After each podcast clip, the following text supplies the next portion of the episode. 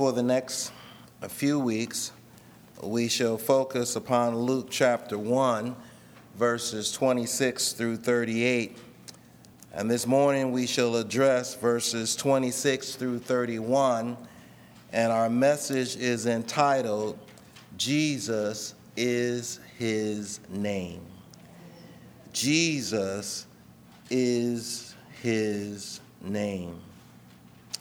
It has been said the birth of Christ is in danger of being relegated to an afterthought, not only by the world, but sadly by the church. Professing believers are no longer moved by the magnitude of the Almighty God becoming a man. Sadly, professing believers no longer approach the birth of Christ with awe and astonishment. Astronaut, astronaut James Irwin once said, There's something more important than man walking on the moon, and that is God walking on the earth. In the past few years, the church has begun to use the nativity scene as a theological equivalent to public art. The nativity scene has become merely a type of public art that offers awareness to relevant issues of the day. Some of you may have recently seen in the news or in the newspaper a church, Claremont United Methodist Church, which is located in the eastern suburb of Los Angeles, and it depicted Mary and Joseph and baby Jesus in cages. And similar nativity scenes have been erected in the past in Tulsa, Oklahoma, Dedham, Massachusetts, and other places. And this is just something now on the news, but when I began to do research, I'm finding out that this has been happening for years. Hmm. Sadly, these churches have used the nativity scene to identify Jesus and his family as refugees and immigrants.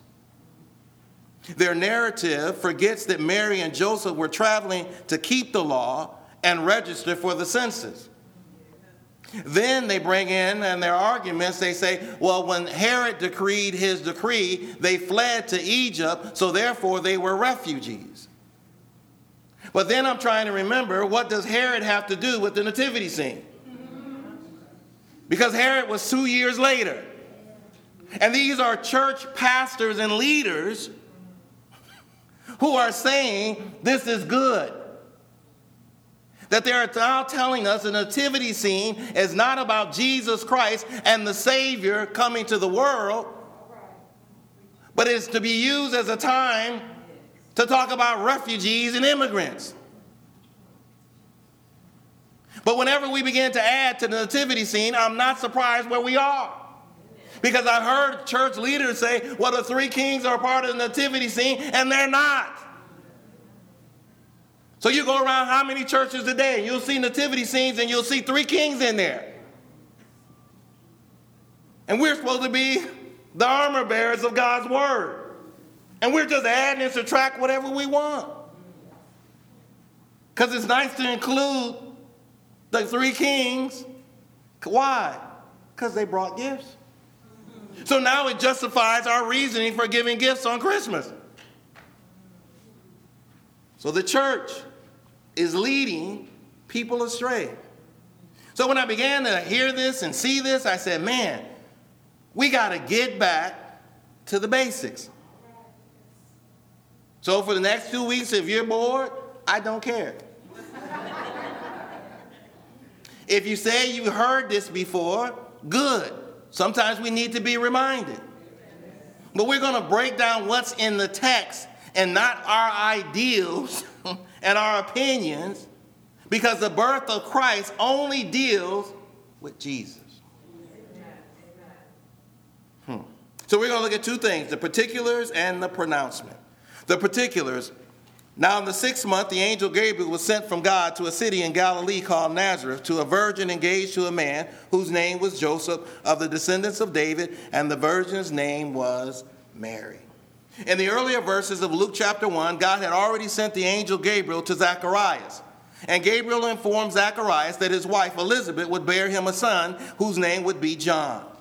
Although Zacharias and Elizabeth were both old, although Elizabeth was barren, God would open her womb and they would be blessed to have a son named John. And he would later become John the Baptist, the one who would prepare the way for the coming of the Messiah. Six months later, God pays another visit. God sends his angel Gabriel again to the earth. Gabriel's assignment was to share the good news of the place and the people who would be chosen by God to play a role in the marvelous birth of the Son of God, a child named Jesus Christ.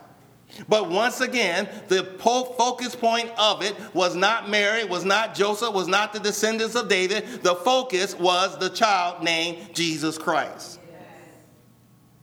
God had an appointed the time and the place. It was all part of his glorious plan.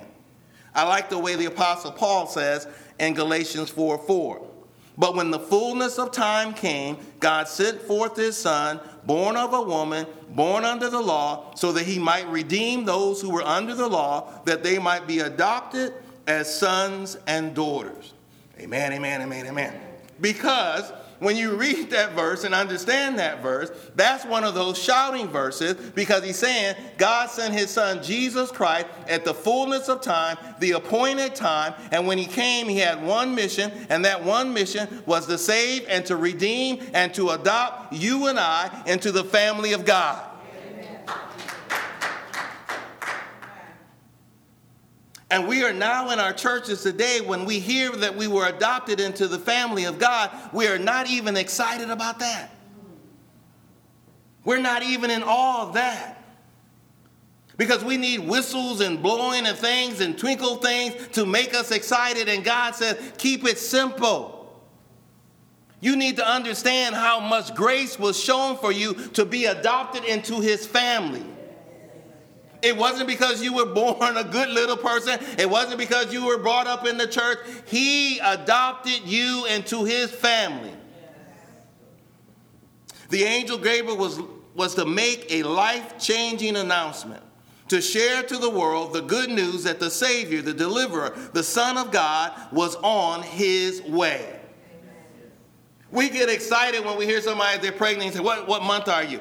You know, unless you'd have made a mistake and you ask somebody what month they are and they say, I'm not pregnant, then you're in a little trouble. But most of the time, we start getting excited. You start thinking about, oh, well, it going to be a boy, it's going to be a girl, we're going to do this, got to do all the preparation. So now Jesus is being told of even before he's conceived. Because they're hearing the good news that he's going to be conceived. God sent Gabriel to an appointed place, a city called Nazareth in the district of Galilee. Nazareth was a surprising choice because it was filled with corruption and immorality. No one but God would have chosen a place like Nazareth. Because if we were choosing a place, we say, if God's gonna come, He's gonna come to the best place in Chicago or the best place in the United States. He ain't going to no slum. He ain't going to the hood. But God knew exactly where He wanted His child to be from. Wasn't a mistake. And just imagine, you are born exactly in the family that God wanted you to be in. So you can wish all you want that you had a different family. You got the family that God wanted you to have. So if you don't like them, you got an argument with God. Appointed people. The Son of God will be born to a virgin, not a barren woman like Elizabeth Elizabeth had had sexual intercourse with her husband, but was unable to conceive. But praise the Lord, the Son of God would be born to a virgin, a female that was sexually pure, a female that had never been with a man. Mary's status of being a virgin is so important that she is mentioned as a virgin two times before you even know her name. See, what we do, once again, is focus on the name Mary. God is telling you, no, the focus in these verses is not her name, the focus is her virgin status. But once again, we, Mary, Mary, Mary, and God saying, I said virgin twice. Anytime God repeats himself, he's not that he forgot what he said. Whenever he repeats himself, he's putting emphasis on what he's saying and saying this is what is important. So don't be getting onto the Mary name and Joseph name. Get on the fact that she was a virgin because he's going to explain to you why that was important. The word virgin was not merely speaking of a young woman. You got some in the church now, not outside the church, inside the church, who's very intellectual and very smart. Well, it doesn't actually mean that she wasn't with a man before, it just means she was a young woman. I, I pray and hope that I never get that smart that I'm stupid.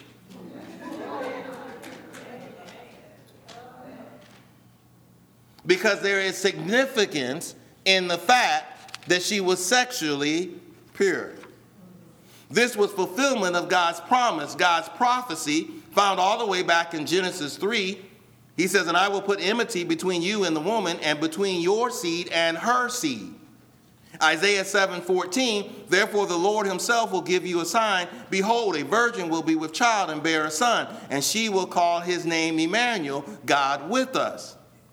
God had promised that he would send the Savior into the world through the seed of a woman without the aid of a human male. Because all humans are sinners by birth. Amen, amen, amen. And that sinfulness is passed through the seed of the man. Mm. Roman puts it this way 512. Therefore, just as through one man sin entered into the world, and death through sin, and so death spread to all men because all sin. See, we are sinners by birth and we are sinners by practice. But every person born of a woman is in need of a Savior. And that would include who? Mary. We'll get back to her in a minute.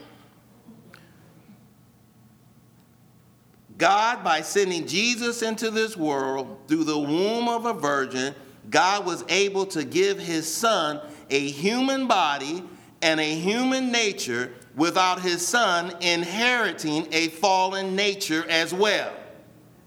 Because he did not receive the seed of a man, he received the seed of a woman. And the sin nature is in the seed of a man. So it wasn't that she was just a young girl. It was the fact that she did not give birth to Jesus through the seed of a man, because if he had been born with the seed of a man, Jesus would have needed a Savior himself. So, how in the world could anybody in the church be teaching that she was merely a young lady? Hmm. This enabled Jesus to be born without sin live without sin, and die without sin. It has been said, without a virgin birth, we do not have a Savior. So when we look at the conception of Jesus Christ, that should put us in awe. He's already shown I can open up a womb that is old. Now he's telling you I can open up a womb not with a man, but with myself. Mm. And it's interesting how he describes the other particular in here Joseph. No long talk. All it says is that Joseph was a descendant of David. Why is that important? Because anyone who was a descendant of David literally was in the line of being a king. So God is saying, I'm giving you all the particulars to show you why my son Jesus Christ is the Savior and the Messiah.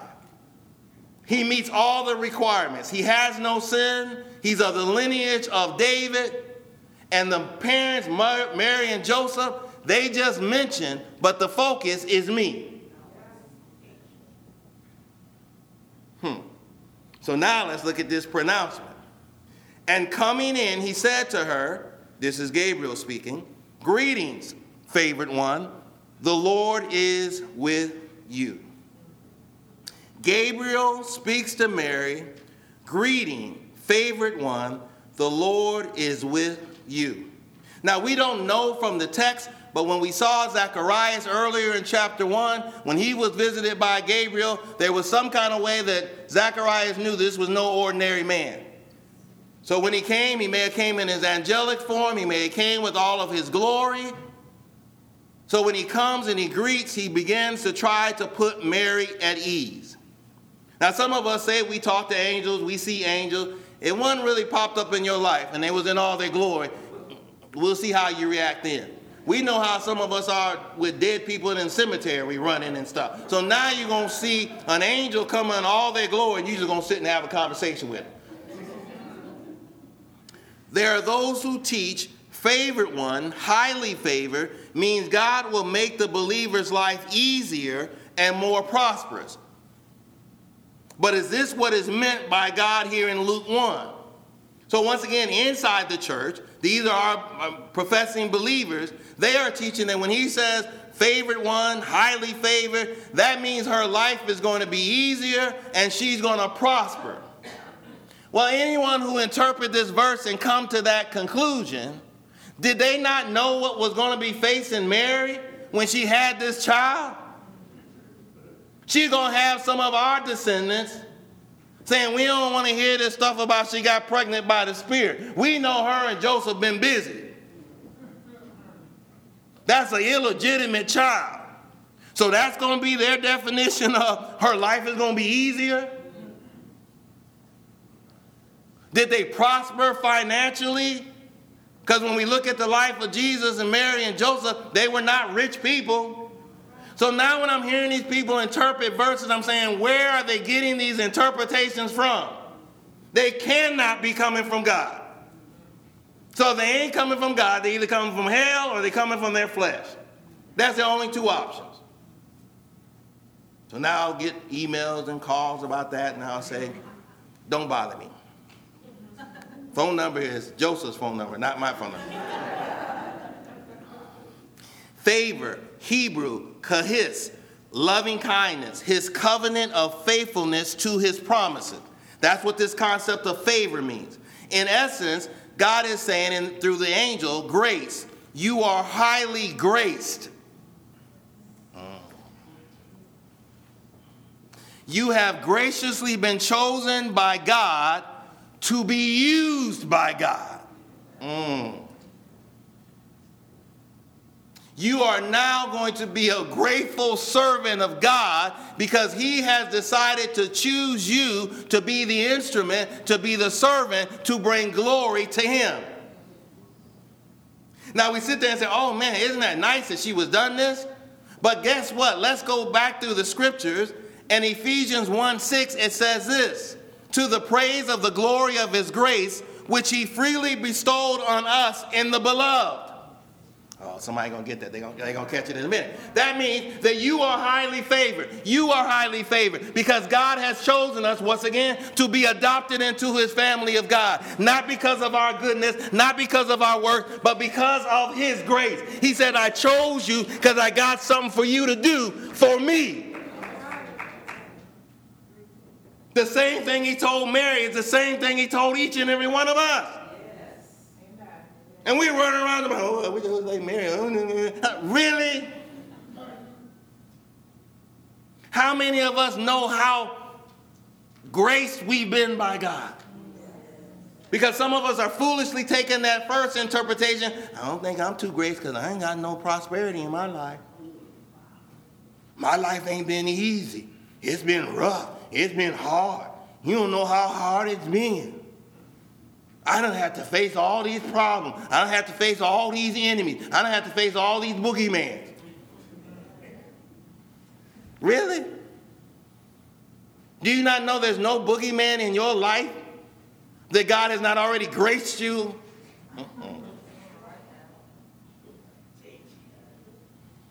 So I'm supposed to be worried about a boogeyman? Let's be clear. Favor one does not mean that Mary was so full of grace that she would forever be able to become, bestow grace on others. I get a whole bunch of emails on that one. Because you got some in some denominations, when they start praying, they always talk about Mother, Mary, Mother of God. Well, she ain't Mary, Mother of God. That's the first mistake. Then they start talking about how she's going to give grace to other people. She ain't giving grace to nobody. She received grace. Yes. But if somebody would just read the Bible and not listen to stories, she is favored just like we are favored because the Lord is with us. He has chosen us to be His. He has chosen us to use us for His glory. See, the King James read, I believe, blessed are you among women. In some of the other manuscripts now, that phrase not even in the, in the Bible. But even if that phrase was in the Bible, you still got to be able to interpret it. So it says, blessed are you among women. It does not say, blessed are you above women.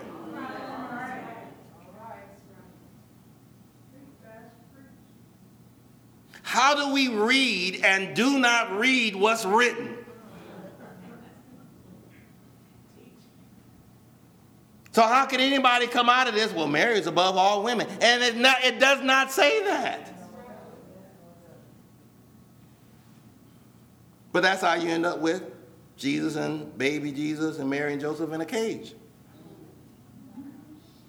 People say, well, Pastor, you, you just so particular. You always stick on words. I stick on words because words are used for a reason. And whenever you begin to go away from them, you're going to end up in a terrible, terrible place. The word blessed is exactly that same word used to describe the blessedness of all of God's elect. Well, what was Mary's response? But she was very perplexed at this statement and kept pondering what kind of salutation this was. Now, when we look at this, we got to remember more than likely Mary and Joseph were very young. Mary could have been as young as 13 14 years old. So, you know, when you look at the scriptures, Old Testament and New Testament, it wasn't somebody becoming mature in their walk with the Lord when they was 25, 30, or 40.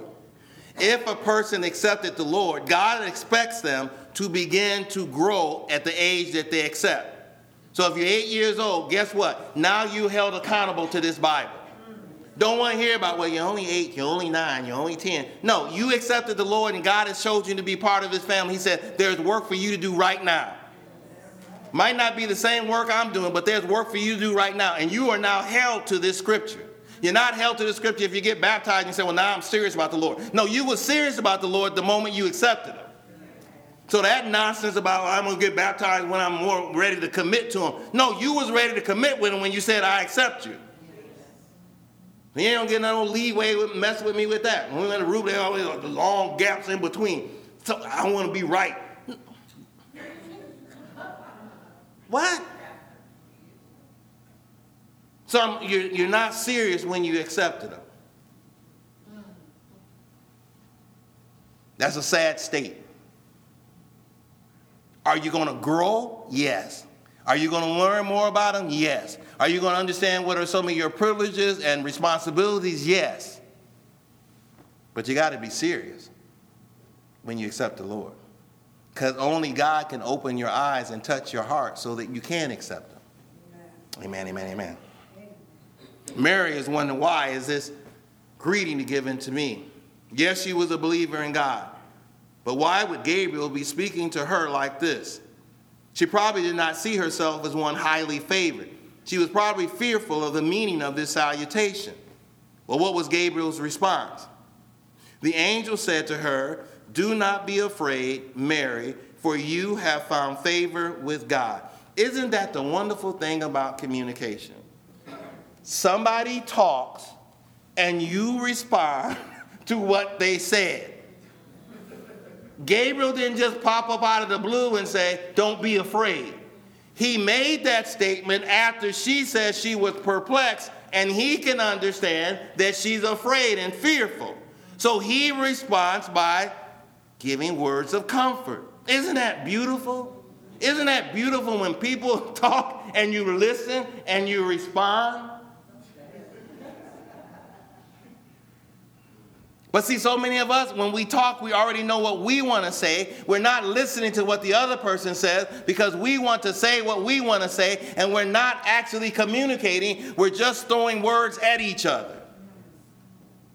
And some of us are fearful, as we said before if I don't get mine in, I won't get it in. Gabriel said, Do not be afraid. I bring you good news. There's no need to be afraid, but rejoice. For you have found favor with God. He has included you in his plans. he has decided to show you grace. When God calls you and speaks to you and says he has need of you, do you quickly rejoice?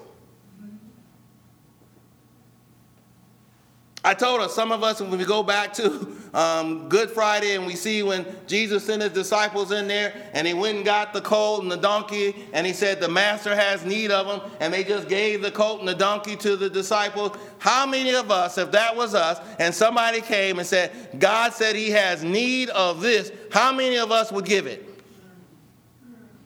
We would start going through all our rationalization. He ain't talked to me. How do I know you you you talking from God?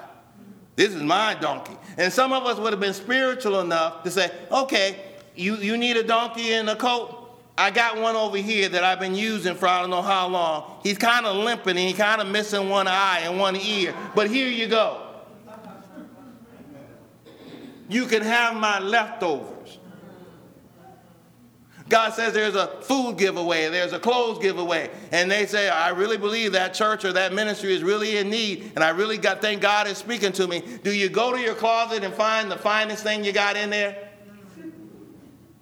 Or do you go look in the closet to find something that you ain't, can't fit in? You done lied to yourself for 10 years, you're going to be able to fit in in another day. So now you give it to him. And now you're thinking you done done something. And God saying, that is exactly not what I asked you.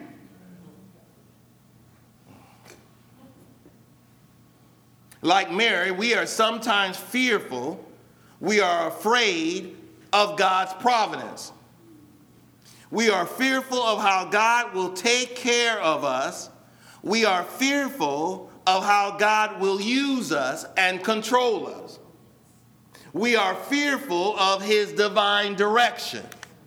We all right with his providence if his providence agrees with our providence.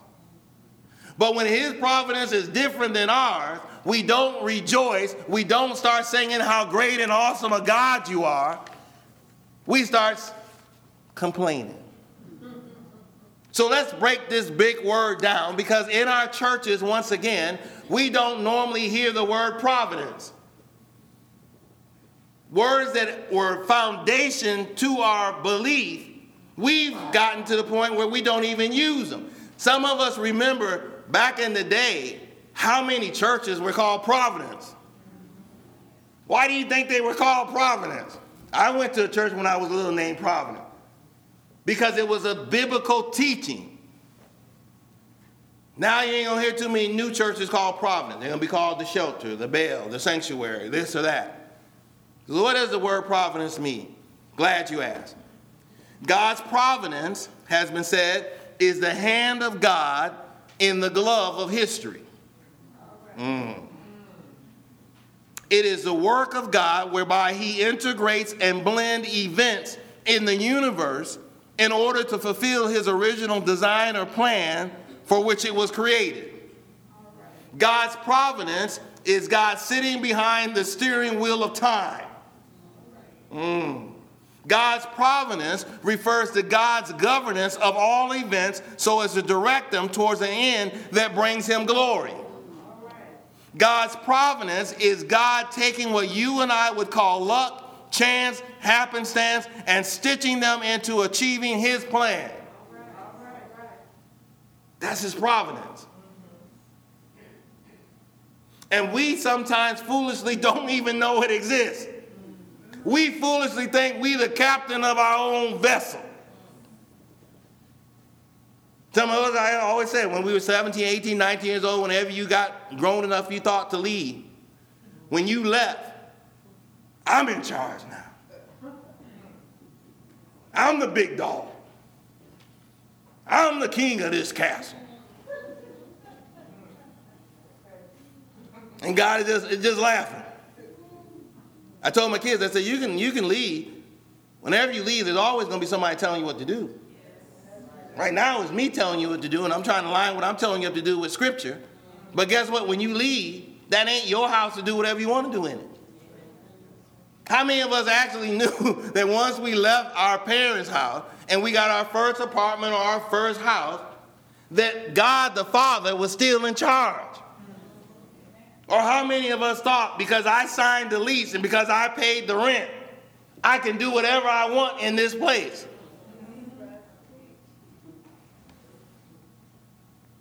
And God's providence is saying, I'm going to take your sinful events, your sinful attitudes, your sinful thoughts, and I'm going to steer it exactly where I want to eventually get.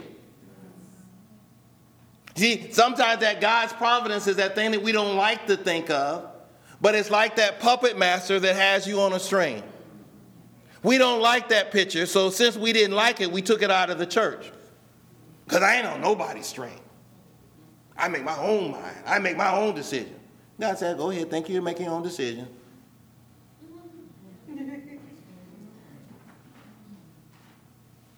He said, You're going to eventually do what I want you to do.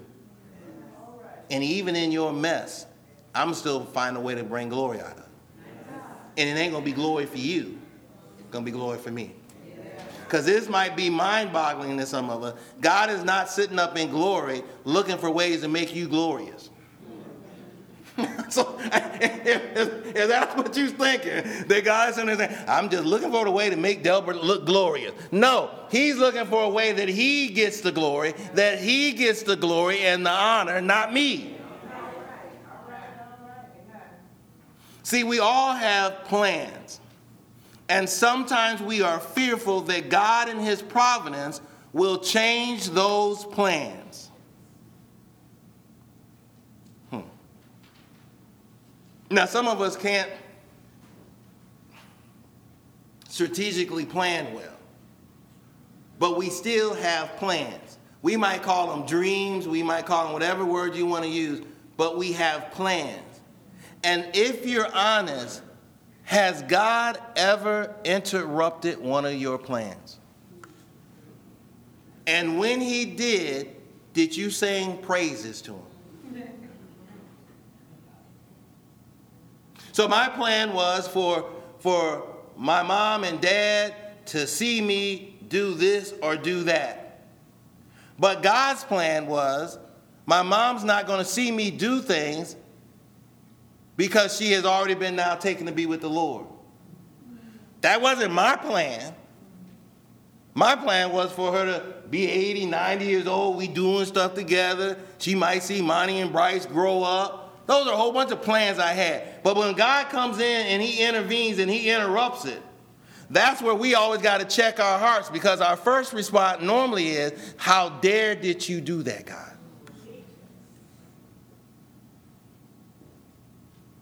How dare did you interrupt my plans? Then we'll try to justify them. They were good plans. They were good plans. Then we'll even lie to ourselves some more. And the plans was going to be done for your glory. Hmm. So look at these last words. And behold, you will conceive in your womb and bear a son, and you shall name him Jesus. Hmm. Now you got to remember, the days of this time, a, a Jewish young lady was always thinking about a wedding day. They were thinking about, hey, I might give birth to the Messiah.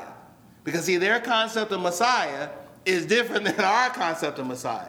The Messiah for the Jews in the Old Testament was this is going to be a person that comes through this earth and reigns and rules.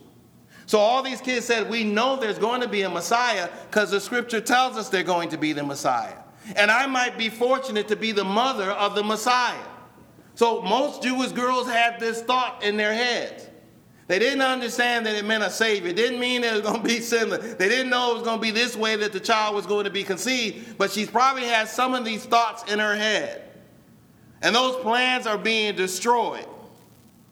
Now she is being told she would conceive in her womb a child, although she was a virgin. So even some of us who ain't the most spiritual, the sharpest ones in the box, we know that some man seeds got to be somewhere in the picture for you to conceive a child. I don't care if you come up with intravenous or whatever you might come up with. It's still going to require a seed of a man. So now she's hearing this. She's perplexed because she was perplexed enough just with Gabriel talking to her. Now he starts telling her, You're going to conceive a child. You're a virgin. You're not even married, even though you're betrothed, you're not married yet. And now, what most mothers wanted to do, like probably still today, I guess, start thinking about what name they're going to name. Got little books out there. Top 100 book names in 2018. Then some of us say, I don't want to use one of those 100. I want my child to be unique.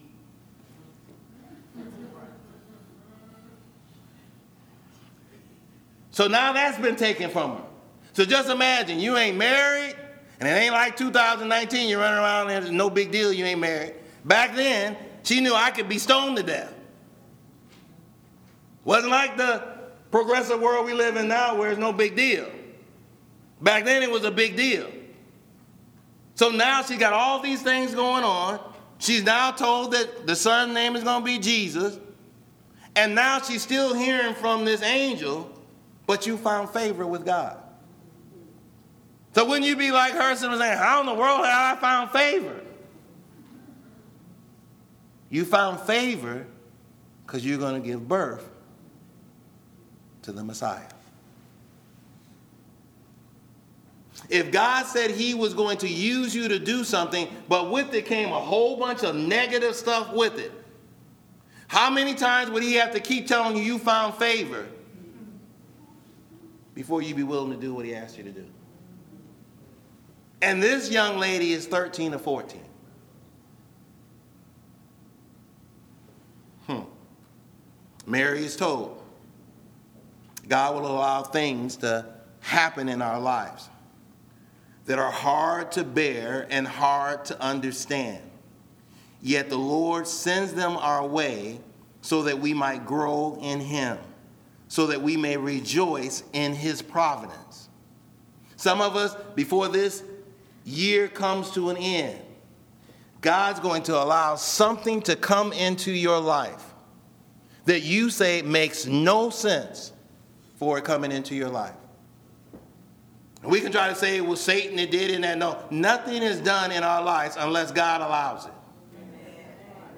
So don't give more credit to Satan and don't it feels good time one time with the flesh. The Satan did this or Satan did that. No. God allowed anything to happen in your life and he allowed it for his glory.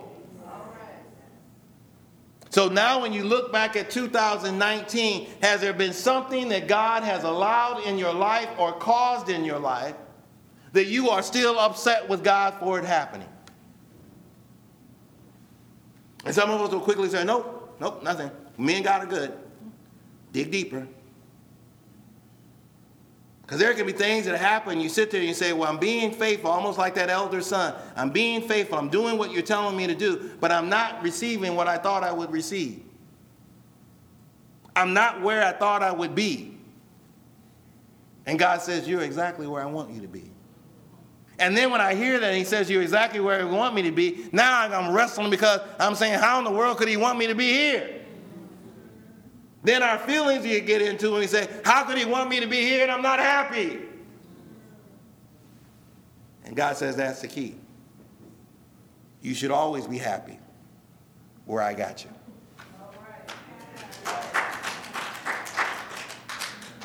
And those are those times where we say, ouch. Those are those times where we say, Thank you, God, for revealing to me. Thank you for showing me my heart. So she's told his name would be Jesus. Now we know in scriptures that that's where the old preacher would start preaching and a couple of candles, I'll be that old preacher. And that's where they would just run down the runway. And they said, What's the importance about that name? She hears the name Jesus, and Jesus was not an uncommon name. It wasn't like some of us who think we got to come up with a name to make the person. The name doesn't make the person.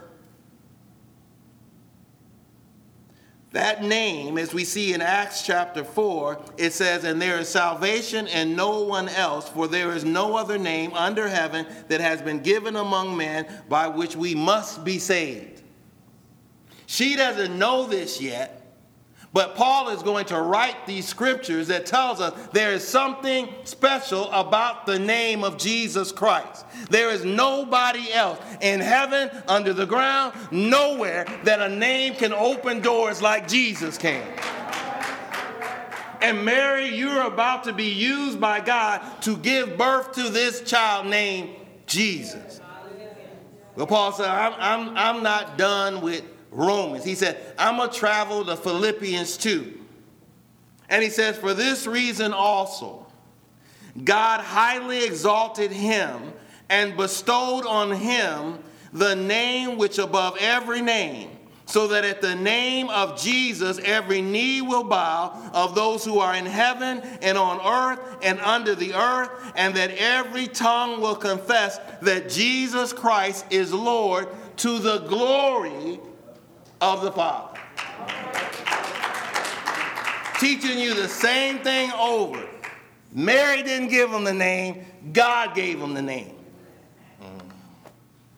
And why was he given the name Jesus? So that glory could come to him.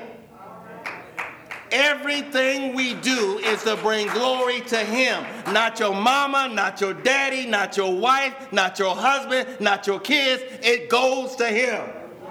And anytime we steal that, we have done an injustice to God. Anytime. And that's how we end up where we are now as a church. Because we begin to insert ourselves places we do not belong. I tell people all the time, they want to argue with you. I say, I'm not arguing with you. I'm not telling you December 25th is the day he was born. Because I ain't celebrating December 25th. I'm celebrating the birth of Jesus Christ. So you can argue all you want about, it. well, it was in the summertime, it was in the spring, it was the shepherd was outside. I ain't celebrating the 25th anyway.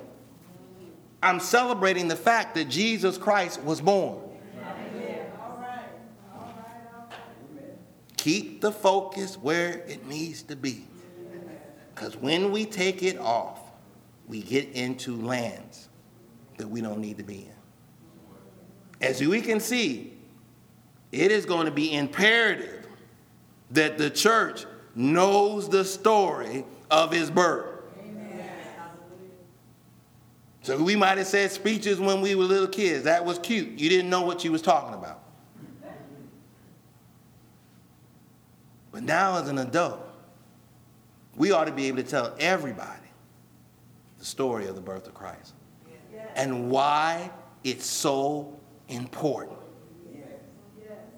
So when old Pastor Dean saying, I'm not using the word Christian, oh, he think he's more spiritual than me. He's all that. I'm stupid enough to know if I start getting distracted by a whole bunch of stuff, I'm going to lose focus. Now, you might be able to multitask, tri- triple task, whatever you want. I know the majority of you can't triple task, double task, or one task. But keep fooling yourself. It's just a part. It's everything. And we got to tell them why that name is so important. Because there's no other way to the Father except by that name. Jesus is his name. And I love him. I love him. I love him. Because he chose me to be in his family. Let's pray. Father, we thank you, Lord, for just beginning to allow us to delve into this passage of Scripture and to remind us, to encourage us, in some cases, to convict us. Where we have the audacity to say that your birth is not enough that we need to surround it with other things in order for us to celebrate, in order for us to rejoice. Forgive us as a church that we have sister churches that have decided that they're going to use a nativity to promote their concept of immigration and refugee laws of the land. Not understanding that they're mixing so many different things and they're missing the focus that it's not about where he went, it's not even about who his parents were, it's about who he is. That he is God in the flesh. And he was sent here by you to save us from death. And we thank you, Lord, for the grace that you showed us to choose us to be a part of your family.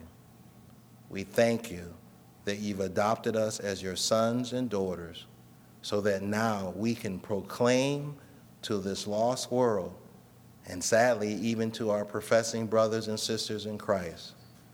It's all about you, God, your providence, your sovereignty, that you are the only one worthy of worship. You are the only one that is worthy of our praise. Yes. Because you told us every good and perfect gift comes from above. So, Lord, we thank you, we praise you, and we say these things in the name of your Son, Jesus Christ. Amen.